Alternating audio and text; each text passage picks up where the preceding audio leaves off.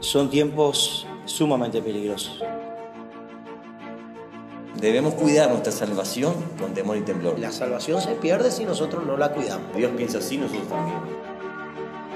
Por eso nuestro principal maestro es Jesús. Señor, ¿a quién vamos a ir si tú tienes palabra de vida eterna?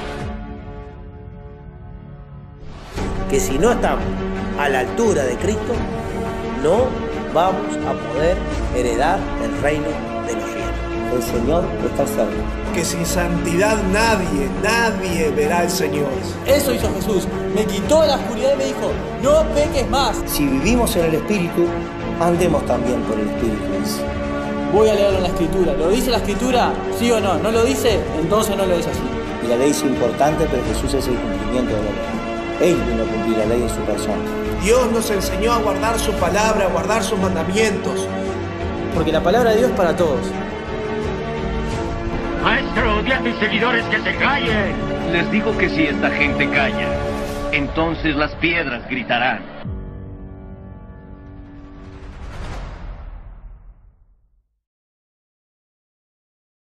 Daniel, como se hermano de Jeremías, Daniel vivió inmerso en un, en un, en un, en un gobierno que era, era pagano, el imperio babilónico, él estaba ahí, vivió toda su vida en, en la esclavitud, o sea, entre comillas, ¿no? O sea, desde el punto de vista espiritual, estaba inmerso en una, en una sociedad pagana, con costumbre pagana y tuvo que vivir todo lo que vivió, ¿no? Este, a raíz de eso. Pero siempre estuvo cerca de la escritura, en una vida de oración, aun cuando lo amenazaban. Tenía amenazas de que si había alguien que oraba a otro Dios, iba a pasar por tal y tales circunstancias. Sin embargo, seguía orando, seguía estudiando la escritura, seguía en su, en su vida, aunque estaba en una situación que estoy completamente seguro que no la deseaba. ¿no? Y aunque llegó a, estar en un lugar socialmente importante, tampoco estaba, eso ni hablar, no estaba contento. Y recibió la revelación del pueblo en el retorno del cautiverio, escudriñando el libro de Jeremías. Y, no se dejó llevar por, por, la situación que vivió, sino que se esforzó en todo y fue, fue mejor en todo lo que él hacía, fue mejor en todo, que lo demás que sobresalió hasta que llegar puestos altos. ¿no? Pero a pesar de eso, que él estuvo, llegó alto, honró a Dios cuando le exigieron que no orase eh, a Dios al que se le imponía, a otro Dios de que se le imponía, él oró y abrió las ventanas con total eh, libertad y oró a Dios tres veces, como lo decía siempre, tres veces al día.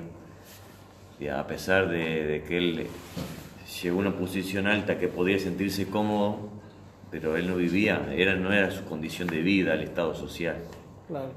Además, ellos eh, vivían con la sociedad, pero eh, algo tenían bien en claro, que era Dios en la vida de ellos porque ellos podían estar en distintos lugares en la sociedad, como estuvieron los grandes hombres de Dios, porque vemos a Moisés en Egipto, después vemos a, José también haciendo un papel eh, tremendo, José siempre... en la casa de, de Potifar, y bueno, siendo el, el enviado de Dios que fuera adelante por, por la hambruna que se venía, porque Dios tenía que preparar a alguien que, podía, que pudiera sostener a, a, su pueblo. Digo, vemos hombres que se involucraban en la sociedad, pero eh, tenían, el fin de ello era que Dios sea glorificado. El fin de ello, que Dios sea glorificado. Lo vemos cuando, cuando Dios, vamos a decir, en, es atacado por, por, por la humanidad cuando Dios es, es, es provocado por, por, el mismo hombre, con, con, sus estrategias y con su manera de ser, eh, con su soberbia, con su orgullo, eh, tratando siempre de imponer de que Él tiene la autoridad, de que Él es un Dios. Y ahí es cuando estos hombres realmente llegaba al punto de decir, bueno, está, hasta aquí en la sociedad estoy, pero ahora yo amo a Dios. Yo amo a Dios y nada va a cambiar eso. Y eso es lo más importante en la vida de cualquier ser humano, en la vida de cualquier persona. Que lo principal y lo más importante es amar a Dios, porque hoy estamos en tiempo, que justamente estábamos hablando de, las leyes que tenemos en nuestro país, que se están elaborando. Hoy estamos en tiempos muy difíciles. Nosotros, eh, de nosotros ocupa un cargo público, ¿eh? otros no, pero aquellos que ocupan un cargo público, aquellos que son profesores con las leyes que están saliendo hoy día, hay un momento que van a tener que chocar, pero se, se está, se- eso se, se, ve desde lejos, hay un momento que, que, que- que, bueno, que, que, que, que- que el freno se va a tener que, que poner. Y ahí es donde realmente reina el Señor en el corazón de la persona. Pero es una realidad, que la sociedad realmente y el hombre en sí va en contra de Dios constantemente. Tienen problemas con Jesucristo, que era lo que hablábamos. Tienen problemas con la palabra de Dios. Por eso es lo más importante, digo, amar a Dios sobre todas las cosas. ¿Podemos estar en la sociedad? Sí, claro. El mismo Señor nos enseñó. Este, en la oración de nuestro Señor Jesucristo, Él oró para que seamos guardados, para que seamos cuidados, no para que nos quitara el Señor de acá, sino para que nos guardara el Señor. Más gloria para Él, que seamos guardados. Pero eh, hay que mantenerse, hay que mantenerse, hay que mantenerse. Los tiempos van cambiando, estamos en tiempos finales, totalmente finales, difíciles, tiempos difíciles. Y yo siempre digo, eh, no sé hasta qué tiempo y hasta qué punto nos va a llevar el Señor a nosotros.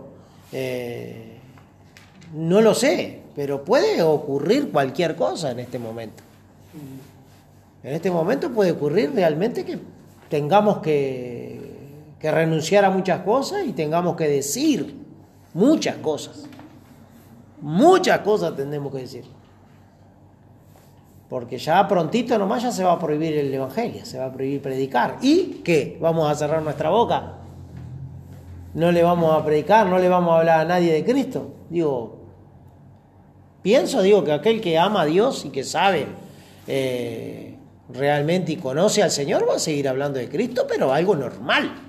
Y si alguien me, quiere impedir de hablar de Cristo, está cometiendo un grave error, como lo han cometido en años, porque así ha sido el Evangelio y así ha sido escrita la historia del cristianismo, con sangre, con persecuciones, con tribulaciones, con muertes.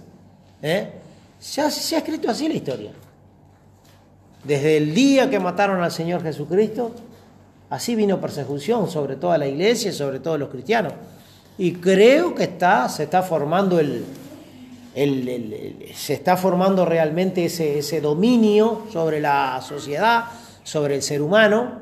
Y la ¿eh? aceptación de, también de toda la sociedad. y la aceptación de toda la sociedad. ¿Y quiénes son los que van a saltar? Son los verdaderos. Y acá hablamos de verdadero, la palabra verdadero, hijos de Dios. Los que no van a estar de acuerdo, ni ahora ni nunca, hasta el día del Señor.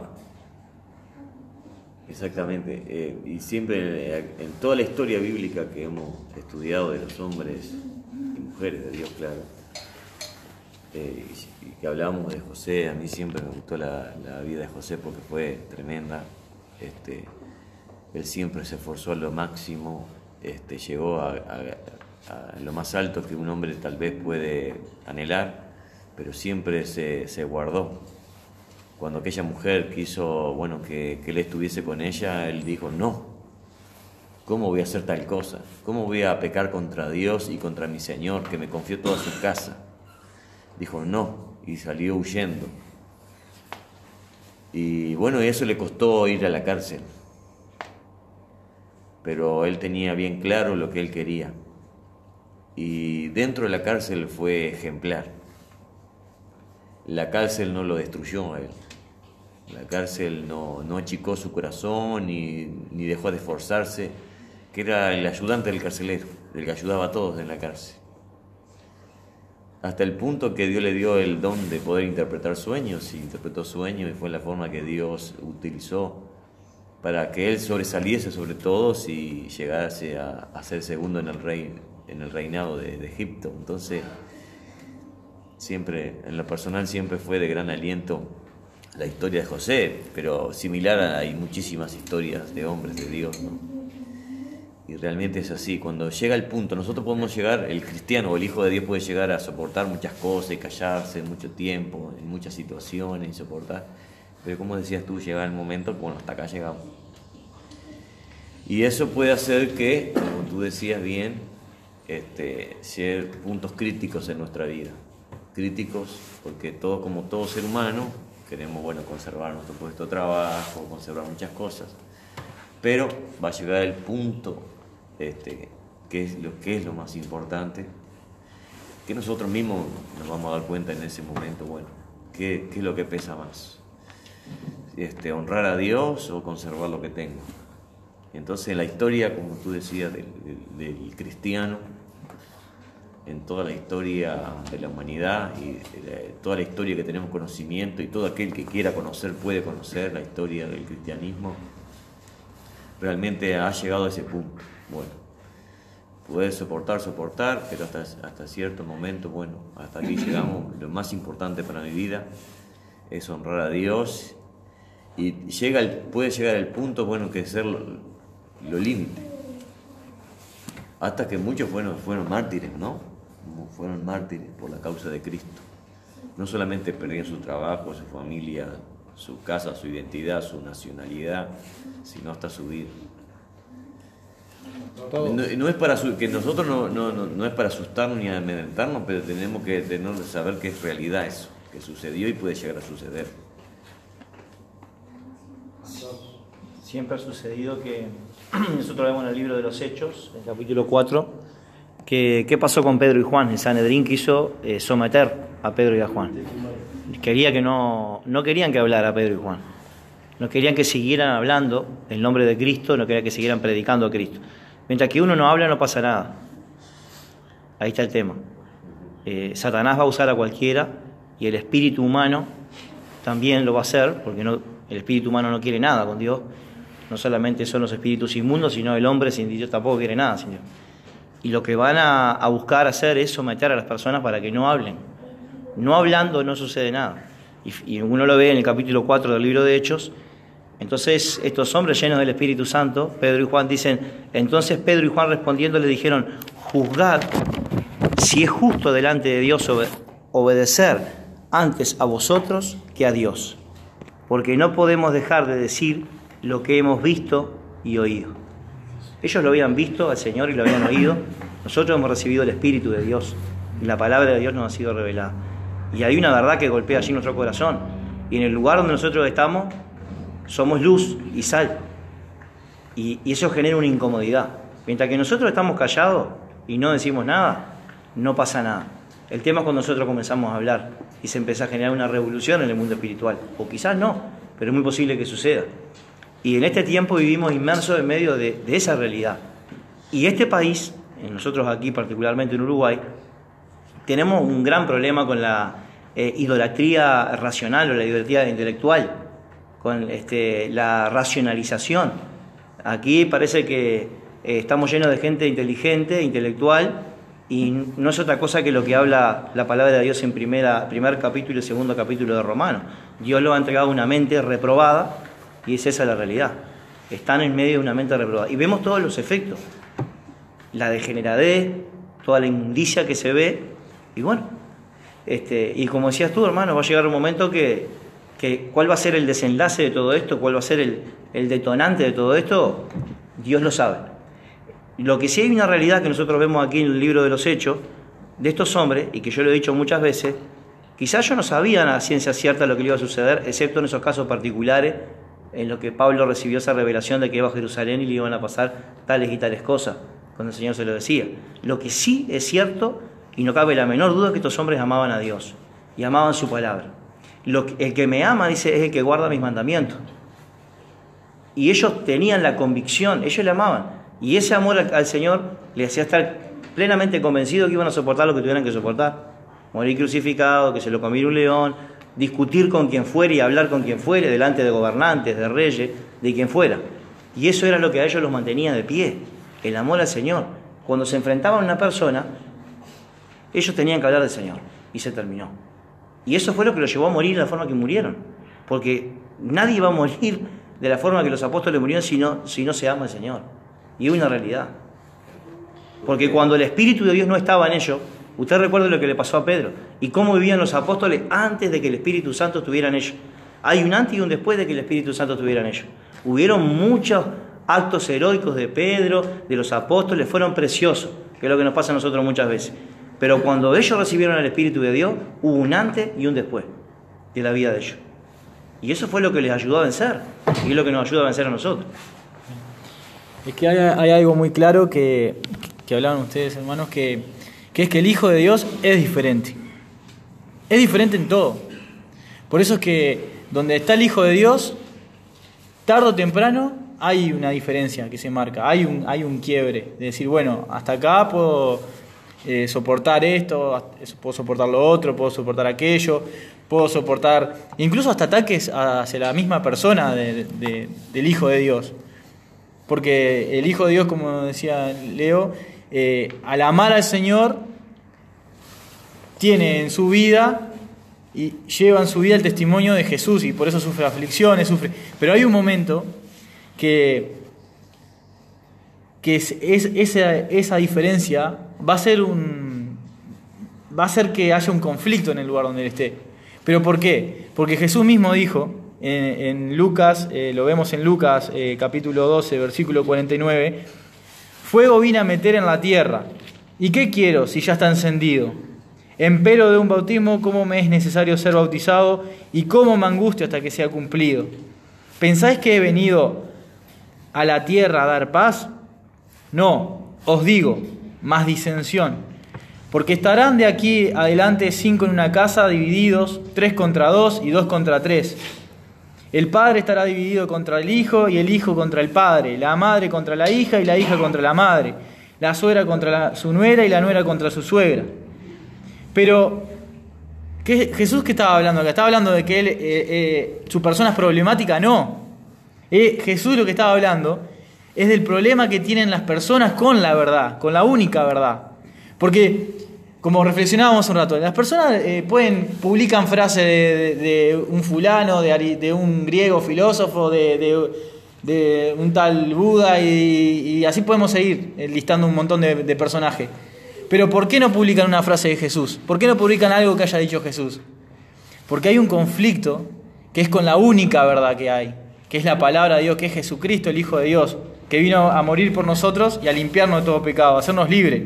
Entonces, el Hijo de Dios está con ese fuego encendido, que es la luz de Jesús en realidad, que Jesús nos ha dado a nosotros cuando, como decía el pastor, cuando Jesús ora por nosotros para que estemos en la tierra, que nos guarde del mundo, que Dios nos guarde del mundo, es esa luz la que, la que hace que haya ese conflicto.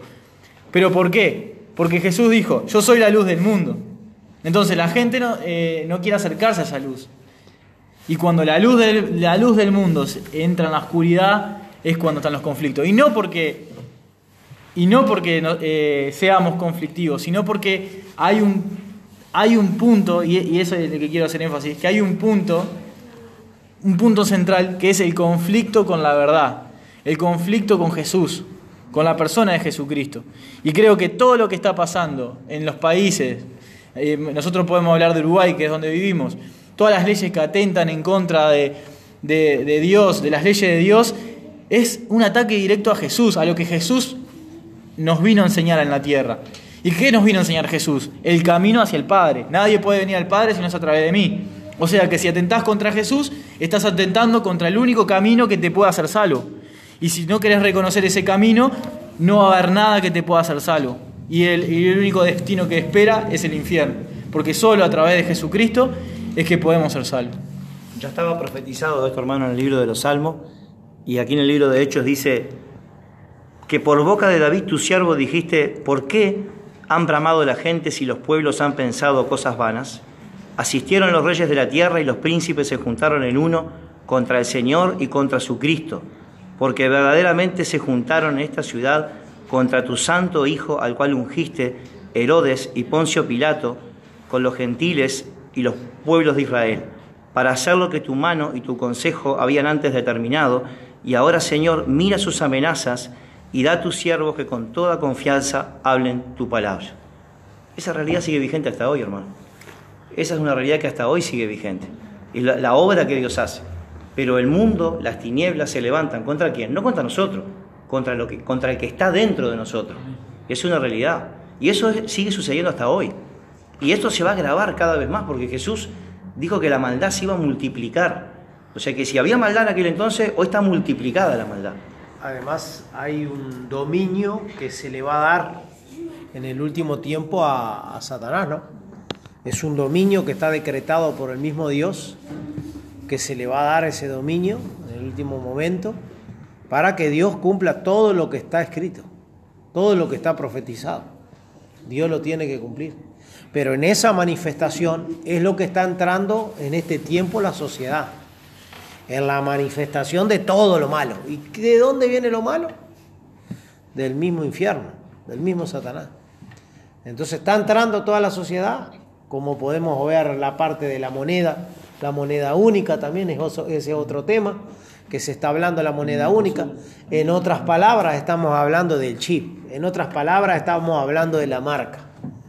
Esto se viene, son los últimos tiempos y realmente hay que estar preparado eh, realmente para soportar ese, ese, ese último tiempo que eh, yo sinceramente creo que va a ser como los días de los apóstoles, eh, esa persecución contra Dios, contra el Señor y por supuesto contra sus hijos.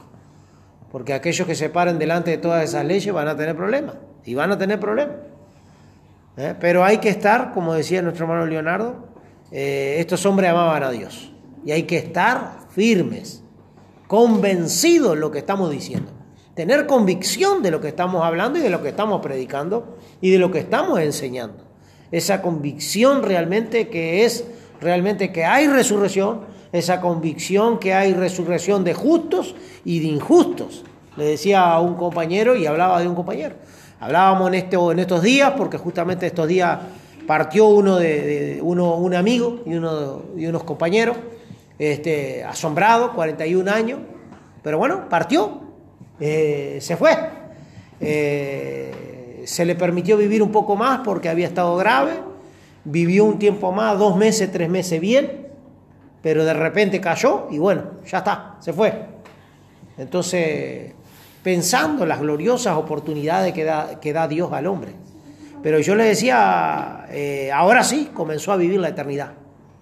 Ahora sí comenzó a vivir la eternidad. Y ahora sí se sabe dónde está realmente. Y de allí no se puede volver. De allí no se puede volver. Le decía el compañero, de allí ya ahora, y él me miraba atentamente y le decía, de ahí ya no puede volver él. Él ya está, él ya decidió. El tiempo que se le dio acá en esta tierra, decidió a dónde quería ir a vivir la eternidad. La palabra de Dios le decía, eh, dice allí en el libro romano, la paga del pecado es la muerte, más el regalo de Dios, la dádiva de Dios, es la vida eterna. Los hombres escogen dónde quieren ir. Y esa es la realidad eh, que estamos viviendo, que hoy, sinceramente, se está viendo que la sociedad uruguaya, hablábamos de muchos temas también, la sociedad uruguaya se va cayendo, se va cayendo, se va cayendo, se va cayendo, se va cayendo con todas estas leyes, se va cayendo terriblemente en un pozo realmente que solo Jesucristo lo puede sacar. No hay nadie más. El Evangelio de Mateo, en capítulo 24, el Señor Jesús ahí detalla cómo va a ser los últimos tiempos, qué es lo que va a suceder, cuáles van a ser las señales. Y él en el versículo, eh, versículo 10 del capítulo 24 dice, y muchos entonces serán escandalizados y se entregarán unos a otros y unos a otros se aborrecerán. Y muchos falsos profetas se levantarán y engañarán a muchos. Y por haberse multiplicado la maldad, la caridad de muchos se resfriará, resfriará, resfriará. Mas el que perseverare hasta el fin, este será salvo. Ya la maldad eh, no tiene límites. Se ve cada desastre en la sociedad, eh, comunidades nuevas, eh, se ve asesinatos, homicidios, suicidios de cualquier tipo y cantidad. En Uruguay tenemos el doble de la tasa mundial de, de suicidios. La llamada comunidad evangélica no ha hecho nada acerca de esta tasa. Eh, y realmente es alarmante porque el pecado ha traído en, en nuestra sociedad que la maldad se multiplique y, y, gobierne y haga lo que, lo que, lo que quiera. Es, es una realidad. Y el amor de muchos, dice la, dice la, versión 1960, nosotros tenemos la 1909, dice que se iba a enfriar. Eh, y acá nos insta el Señor a estar perseverando hasta el fin. Esto, como estamos hablando nosotros, va en aumento. No sabemos cuándo va a ser el día, no sabemos cuándo es el fin. Pero sí el Señor dice que hay que perseverar para ser salvo. Y nosotros estamos en Piedras Vivas predicando este Evangelio que nosotros hemos recibido de Dios, que es el Evangelio de la verdad, el Evangelio que liberta, que salva, que sana, que, que rompe las cadenas.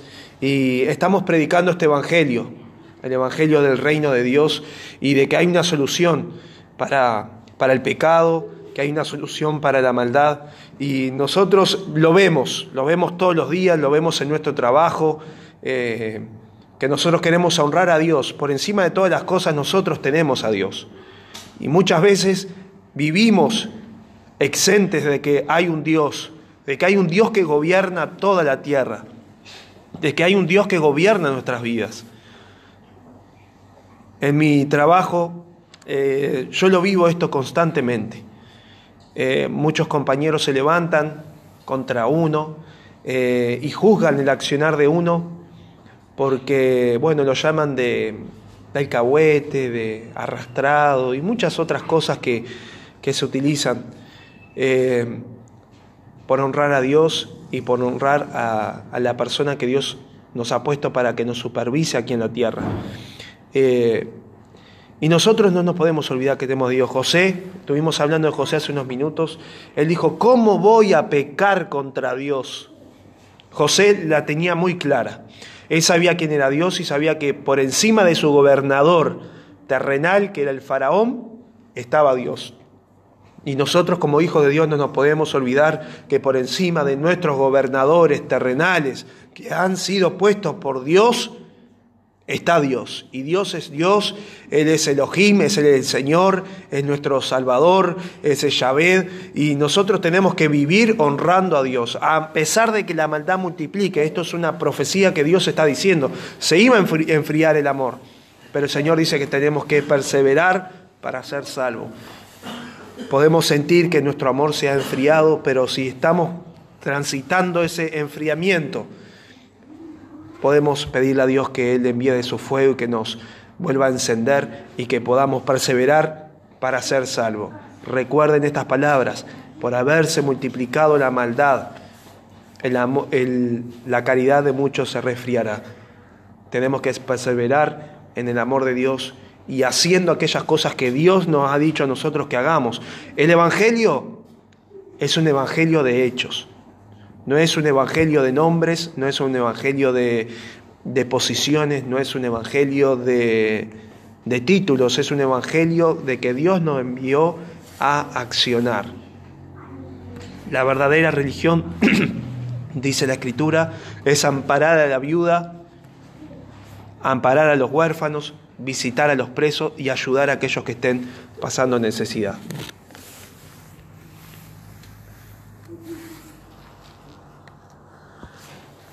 Importante lo que decía tu hermano, ¿no? Este, que, como dice allí la epístola de Santiago, y, y, guardarse sin mancha de este mundo, dice también. Este, y realmente en esta generación Dios sabía lo que nos iba a tocar vivir y Él permitió, dice la palabra de Dios, que Él nos predestinó desde antes de la fundación del mundo. Así que Él sabía que nos iba a tocar vivir en este tiempo, nos conocía cada uno de nosotros y sabía que íbamos a poder sobrellevar las cosas que íbamos a vivir en este tiempo. Creo que Dios eh, prepara cada cada este, justamente eh, persona para cada tiempo.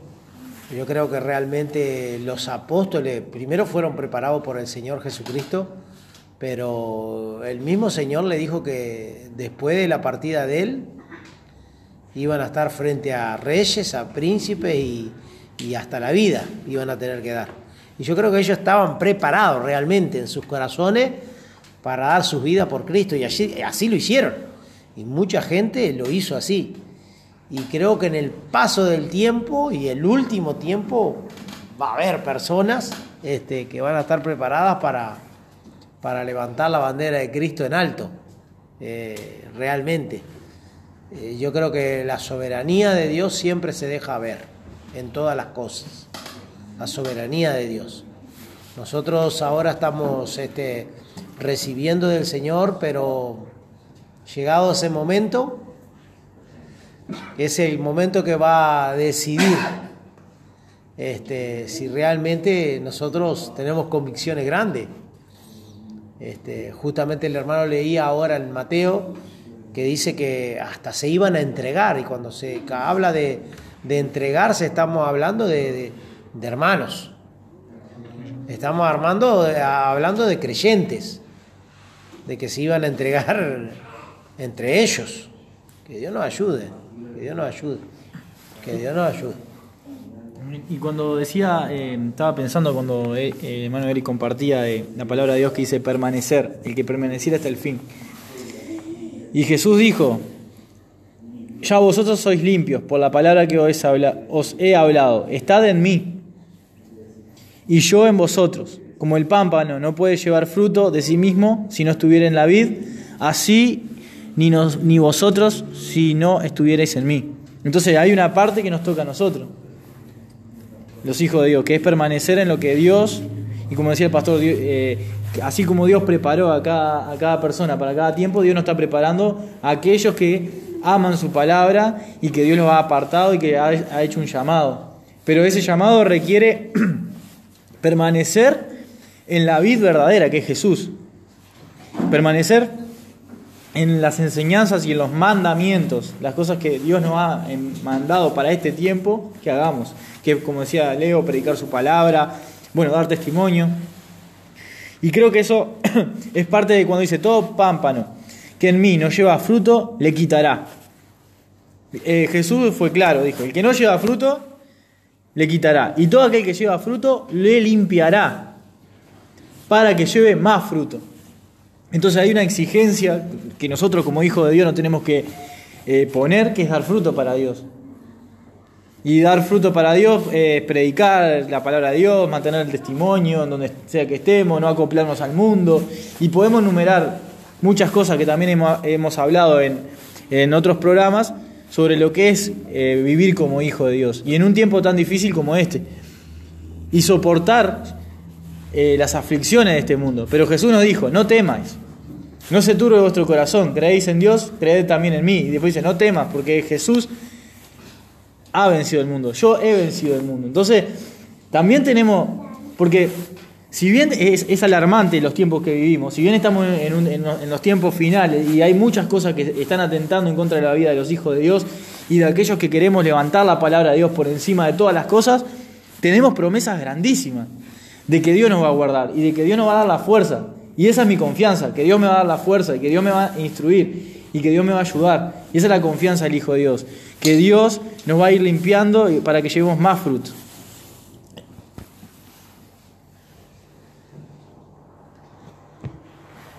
Necesitamos este, esa unción especial del Espíritu Santo. El Señor lo prometió y la misma, la misma escritura dice que Él nos daría de su Espíritu sin medida, porque Él lo da sin medida. Y allí en Efesios 5, 18 dice que no os embriaguéis con vino, en lo cual hay disolución, antes sed llenos del Espíritu Santo, dice, hablando entre vosotros con salmos, con himnos, con cánticos espirituales, dice. Y esa es una realidad, no es una opción, es un mandato que nos da el Señor y nos dice que seamos llenos del Espíritu Santo y que clamemos día a día para recibir más y más del Señor. Eh, y Él conoce en qué medida nosotros necesitamos a su Santo Espíritu por el tiempo en el cual estamos viviendo y las dificultades que estamos atravesando. Y además lo necesitamos porque Él es el que nos enseña a orar, es el que nos guía en la oración, es el que nos guía en todas las cosas. Necesitamos que el Señor llene nuestras vidas con su Espíritu Santo, nuestra familia, nuestra iglesia, todas las cosas, hermano. Y es, es muy importante. Por eso es lo que decía el hermano recién, eh, que lejos del Señor no podemos alcanzar nada ni hacer nada, es una realidad. No podemos vencer absolutamente nada. En nuestras fuerzas no podemos vencer absolutamente nada. Es el Señor el que nos da la fuerza para vencer eh, por medio del Espíritu Santo. Y el Espíritu Santo tiene un fruto en nuestra vida y se nota y se ve. Por eso en los lugares donde nosotros estamos realmente se tiene que ver a la persona, el Señor en nuestra vida. Y, y es un tiempo difícil para todo esto. Ni hablar que sí, porque hay una gran oposición, como recién hablábamos. Pero bueno, creo que realmente eh, el Señor nos quiere bendecir de una manera especial y que en este tiempo quiere realmente glorificarse a través de su pueblo de un modo especial. Este, y está en nosotros realmente querer, como decía otro hermano pastor hoy, ir un, un paso más, una milla más con el Señor. Es una decisión nuestra personal. Que no es fácil, no es fácil, pero si estamos en este tiempo y estamos aquí, es porque realmente el Señor en su, en su plan perfecto, porque Él no falla, eh, realmente sabía que nosotros íbamos a poder vencer. Amén. Y es necesario, eh, realmente es necesario que se levanten personas que, que puedan dar este, esa seguridad, diría yo, de lo que se está hablando y de, de Cristo. Es necesario. Era necesario que los apóstoles perecieran de la manera que perecieron, crucificados, eh, decapitados, ¿eh? Eh, y era necesario que, que, la Edad Media muchos de los hombres que se levantaron en favor de, de Jesucristo, en favor de la palabra de Dios, aquella palabra que se encadenaba, porque increíblemente había lugares donde la palabra de Dios se encadenaba, increíblemente, eh, para que nadie la pudiera eh, estudiar o leer. Estaban encadenadas en los púlpitos. Eh, Dios la hizo libre a través de su espíritu, a través de su poder, como lo ha hecho por todos los tiempos y por todas las edades, y nuevamente lo va a hacer una vez más. Eh, nada lo va, a, lo va a poder detener al Señor Jesucristo. Él va a hacer la obra la cual Él ha dictaminado hacer, sus planes, sus propósitos, sus proyectos. No hay nada ni nadie que lo pueda detener. Ni el mismo infierno puede detener la obra de Dios, porque Dios ha planificado algo para la humanidad, ha planificado algo para aquellos que, que le han recibido, para aquellos que le creen, para aquellos que le esperan. Ha planificado, ha planificado su venida, ha planificado el juicio final, ha planificado resurrección, ha planificado muchas cosas Dios. Y Dios la va a hacer, nada lo va a detener. Lo más importante que nosotros podamos decirle sí al Señor y estar dispuesto a, a en entrar en este glorioso plan. Entrar en este glorioso plan realmente de los tiempos finales. Porque son tiempos difíciles. Amén.